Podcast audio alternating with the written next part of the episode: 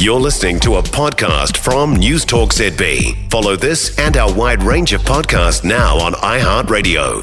Now, it looks like all of the talk about the new government's plans for the public sector is affecting the property market. According to ANZ's latest property report, Wellington's housing market is sluggish as the capital, capital braces for thousands of potential job losses. Andrew Casta, uh, Andre Castaing is an economist at ANZ and with us right now. Hey, Andre.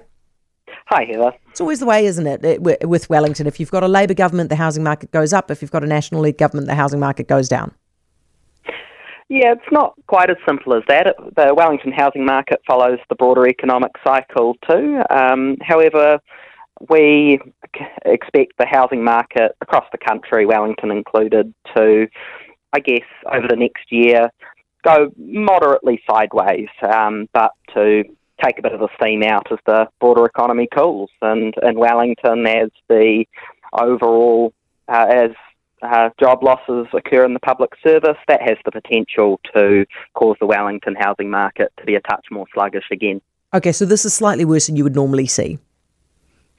So the housing market in Wellington, yeah, we would characterise that as being um, as having the potential to be a touch slower. Hmm. However, mm. across the country, there's a range of things that are supporting house prices. That includes uh, near record migration at the moment, and it also includes um, some of the incoming government's policy changes which have the potential to put a bit more juice into the housing market, such as triple CFA changes and interest deductibility uh, being reintroduced for investors.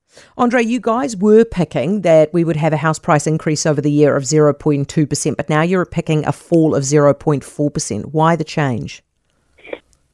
In large part, that's due to some of the election inertia, which has been larger than we otherwise uh, would have thought. So, uh, house sales in particular have been a bit slower over the back half of this year. It's also because the labour market's weakening a touch sooner and potentially a touch more aggressively than we'd previously thought. So, with the labour market loosening, people have uh, less incomes and may be less willing to buy a house if they're a little nervous for their jobs.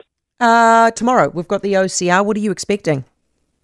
We're expecting the Reserve Bank to leave the official cash rate on hold at 5.5% and to signal that it's likely to need to remain there for a while yet in order to pull the last remaining weeds of inflation out of the system. Good stuff, Andre. Thank you so much. Andre Castaing, ANZ economist.